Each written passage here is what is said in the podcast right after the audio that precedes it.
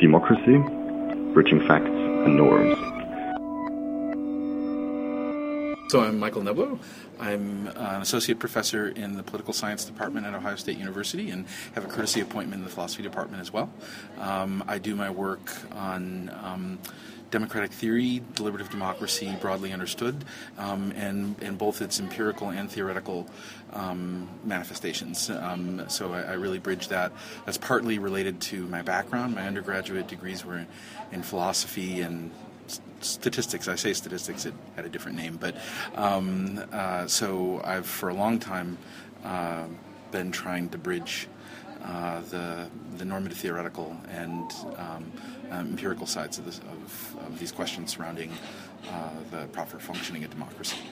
Why did you feel this urge to bridge them? Because sometimes it can feel like it's two different fields of study and two different specializations. So, why did you feel they should be uh, linked? Well, um, I mean, there's the there there's a number of reasons. Um, you know, one is that I think um, empirical political science gains vital life, so to speak, um, from being organized around the categories of normative political uh, political theory, um, and that oftentimes, um, if the, the, the disconnection between them is too extensive um, that we get empirical results that um, do, not speak to vital questions um, in, in democratic life and, normative political theory.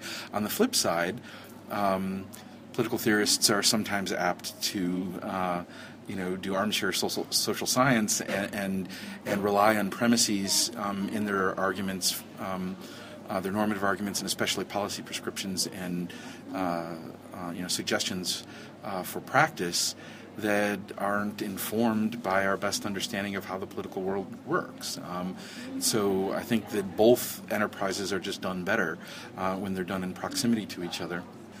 And moreover, I just don't see the contradiction. Um, that uh, if we look at the founders of modern social science, I'm not just going back to Aristotle. The people who usually defend this sort of combination take a very um, not a modern scientific, but they but but but a uh, a more um, uh, so I'm thinking of, of, Leo Strauss and some of his followers and people um, in a more uh, in a tradition along those lines where they say, yeah, the, the, political theory and social science are compatible, um, but they are thinking pre modern um, social science.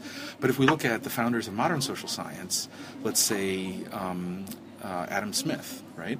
He wrote The Theory of Moral Sentiments, a seminal work in moral philosophy, and he wrote The Wealth of Nations, which effectively founded modern um, economics, um, and subscribed to a theory called the unity of the moral sciences, and saw not only no contradiction between pursuing both of these, but as I said before, didn't think that they could be pursued very well um, separately. Uh, and so I think I feel like I'm just going back to a tradition where that wasn't controversial, and nobody really ever explained why it should be particularly controversial. And then how how would you relate them? How would you put them together? Would you say one should start from a very deep um, theoretical analysis before starting any empirical study, or that it could be another bottom up or more relational link between empirical analysis and theoretical uh, inquiry? Yeah, yeah, no, that's a good question. I mean, in, in the bigger picture, it's got to be an ongoing dialogue where there's no first and then, uh, uh, but but a continuous uh, mutual informing of each other uh, um, back and forth. I do think actually before one starts a major um, empirical pro- project, one should attend um, uh, to the normative categories carefully, and, and there should be work between theorists and, and empirically oriented um, scholars. But of course, um, before you know making a policy prescription or thinking through um, uh, what justice requires in a in a word, world that's not um, uh, that's characterized by say moderate scarcity. This is a term from John Rawls um, uh, that we need to have an understanding uh, of what the best modern social science tells us about the factual premises, um, understanding that. The problem is that there's often, often not an alignment between the categories that allows them to speak fluently to each other. Um, and so, in, in one sense, what I've been trying to do in my career is um, act as a translator um, and help the two sides that often have time uh, trouble communicating uh, to be able to speak more fluently to each other in cases where uh, the the bridge is too far, the, the, the language gap is too large, then to literally function uh, or almost literally uh, function as a translator. Um, yeah.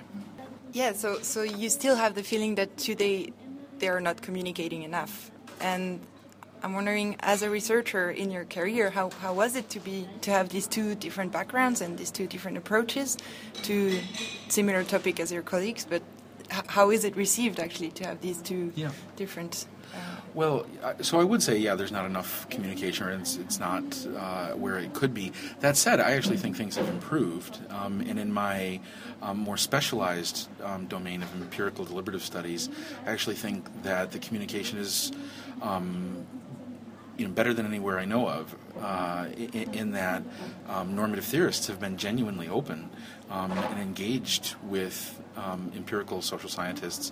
And the empirical social scientists, many of them have, you know, done the hard work of trying to read Habermas, let's say, um, which is not a trivial undertaking if you're not trained in political theory. And I know I, I know a reading group um, of people, this is behavioral social scientists at the University of Michigan, um, who did a reading group on this. And so of course it could be better, but in, in my little corner of the academic world, I actually think the improvement has been quite substantial um, over the last decade basically, um, that there's serious engagement.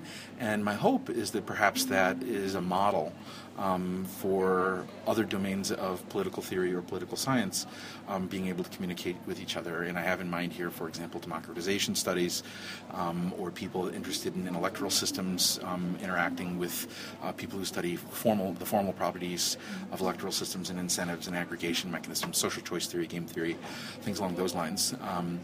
Uh, and uh, yeah, that, that's that's where. So I hope that it diffuses out um, from uh, deliberate, deliberative studies, where I think this is at its most vital um, and, and, best functioning into other uh, potential relationships between empirical and, and normative philosophical uh, analysis.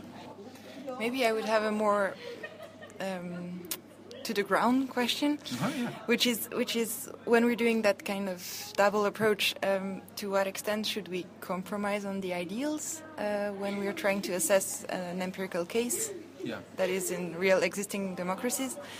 And on the other side, to what extent should theory be closer to reality or, or, or, should limit its potential to become totally abstract and to not relate to what's actually happening anymore? Yeah. Well, so I think there's two questions here, right? Um, I, am not sure it's the best way to frame it as compromising one's ideals, right? Um, so I have no problem, for example, with Rawls um, setting up his theory at a very abstract level and not doing near ideal theory. Um, but for his ideal theory, he had to take into account certain things. For example, um, the the sort of future persistence of moderate scarcity. That's an empirical premise, um, and uh, and for example, um, developmental theories would be relevant to how we assess the difference principle. You know, the principle that benefits are to be organized such that redound, or inequalities are to be organized such that they redound to the benefit of the least well off. Well, how do we think of that in, in intertemporal terms and investments in the poor? And, and also just the fact of reasonable pluralism. This is an historical fact. Um, and uh, it's an enormously important one. I think he's right. I don't, I, but I don't understand why normative political philosophy um, shouldn't be informed by um, the less secure and less grand um, findings of, of modern social science. And it, it's a separate issue as to um, how we analyze non-ideal theory as we get further further down. I suspect at that point we're going to have to include more recent and more concrete studies rather than large um, stylized facts, um, like the fact of real, reasonable pluralism being a function of the history of the wars, wars of religion, right? So, but that's empirical, right? It's an empirical question about the development of Western civilization, um, and think Rawls is right on that, and he's right to incorporate it into that. And as we move from uh, ideal or near ideal theory to um, uh, non ideal theory, I think we have to incorporate more localized facts. So not a language of compromise. That, that's That's important. It's a, it's a it's a language of appropriateness of the kind of knowledge um, to the problem uh, at hand, right? And Rawls doesn't need to know. He can just say that the people behind the veil of ignorance have access to the findings uh, of all the best modern social science and, and history and uh, and such without having to specify that, right? So uh, and, and I think that there's value in doing that level of work, right? Then if we try to take it down um, uh, to another level and say, talk about um, how the difference principle is supposed to be initiated or in, implemented in the context of um, you know a non-ideal world, then we need to know things about you know dynamic growth and economics, et cetera, et cetera. It has to get more specific. So it, it's not compromise exactly so much as appropriate sorting of the kinds of normative arguments and the empirical premises that they rely upon, they need to make sense of themselves. Mm-hmm. Yeah, that's a pretty strong debate in deliberative theories of democracy, you know, because you have this ideal of deliberation, which was there for a really long time, and now would you also say that the deliberative theorists are trying to make maybe an ideal that would be more appropriate to judge what is happening now in real existing democracies and to um, try to evaluate that kind of debate that is taking place? Yeah, well, this I have strong views on and I've written about. um, similarly, I think that that debate has been um, set up somewhat the wrong way. Um, and that the distance, the, the, the purported distance between um, some ideal and reality is not to the point. The function of the ideal um, isn't to approximate it, um, it's to orient ourselves uh, in, uh, in, in logical space. So, you know, for example, I, I, usually use a baseball example, but I'll try, to try to use a, uh, you know, maybe a basketball example, something a little bit more uh, um, neutral with respect to, you know, not, not show my American colors so flagrantly. Um, uh, you know, the shooting percentages, right? Well, the best shooting percentage you could have is 100%, right? Well, no basketball player even remotely approximates a shooting percentage of 100%. Now, does that does it follow from that? And they never will, right? Does it follow from that that we should abandon um, shooting percentage as our normative standard and just say percentage of shots that hit the rim? No, I mean that would be foolish because it would be less validly tracking what we care about, which is the the offensive productivity of the player, right? Um, and so similarly, I think that the distance between reality and the ideal is is simply beyond the point, and it would be foolish and and less intellectually valid to lower our standards, so to speak, um, and change them. That would be akin to saying hit the rim percentage, um, uh, and and that, that so so I do have strong views. I'm very much against this. Um, let's let's lower the standards or change the standards. No, the, standards aren't there because we think that we can um, uh, get very, very close to them. It's to help us understand what's good or bad or better or good enough. So then I will propose you a question on the standards for political researchers on mm-hmm. democracy, especially what are their responsibilities towards the real existing society when, for example, you're an empirical social scientist and you say that uh, democracy is good, a good one, or a mm-hmm. bad functioning one? Mm-hmm. You have you become part of the debate about yeah. what the quality of democracy, and same thing when you're a political theorist and you set some standards that will fit or not fit a certain society. And as such, what kind of responsibility do you have as a political scientist? Yeah, that's a great question. Um, I haven't thought this through entirely, but I think it would run something like this. If you're invoking your authority, um, or, or, when I say authority, of course it's not literally institutional authority, but if you're invoking the social status that's conferred upon intellectuals as either scientists or theorists, then I think you incur special special burdens. But but before I go into those, the first thing to note is that I think um, if we're just functioning as citizens that we're allowed to function like any other citizen uh, and to and to pursue activism or um, you know pr- press political points or any other sorts of thing um, the same way any other citizen would. But if we're specifically acting in our role as political theorists or political scientists and are relying on the social uh, benefit or, or, or, energy that is associated with those roles, then I think we um, have new obligations that are upon us. Now, my own view, and this is even true of scientists, is that that doesn't mean that we can't be activists of a certain sort, or that we can't advocate in a certain way. But I think we're constrained in the way that we advocate, and specifically, we don't advocate in the way that a lawyer advocate, advocates, which is just try to win.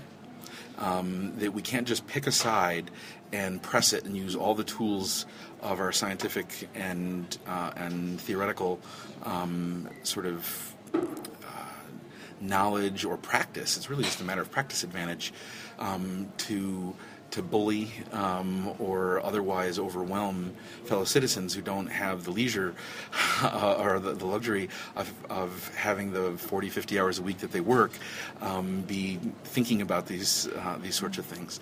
And that we have to act as um, in a cooperative mode, a cooperative intellectual mode. So we can have our beliefs rooted in our research and press those, but that we have a special obligation to reconstruct counter arguments, let's say, for other people in as strong a f- form as we can. That's what I mean by saying we can't act like lawyers and think that our obligation is just to win, um, because I think I, I, think of that as abusing. Um, the the special status that's associated with that, and crossing the line between um, a scientist who's who's deploying specialized scientific knowledge and whose judgment has been tutored by years of research on relevant questions, um, and just substituting one's will over another, which I think is illegitimate, especially for democracy.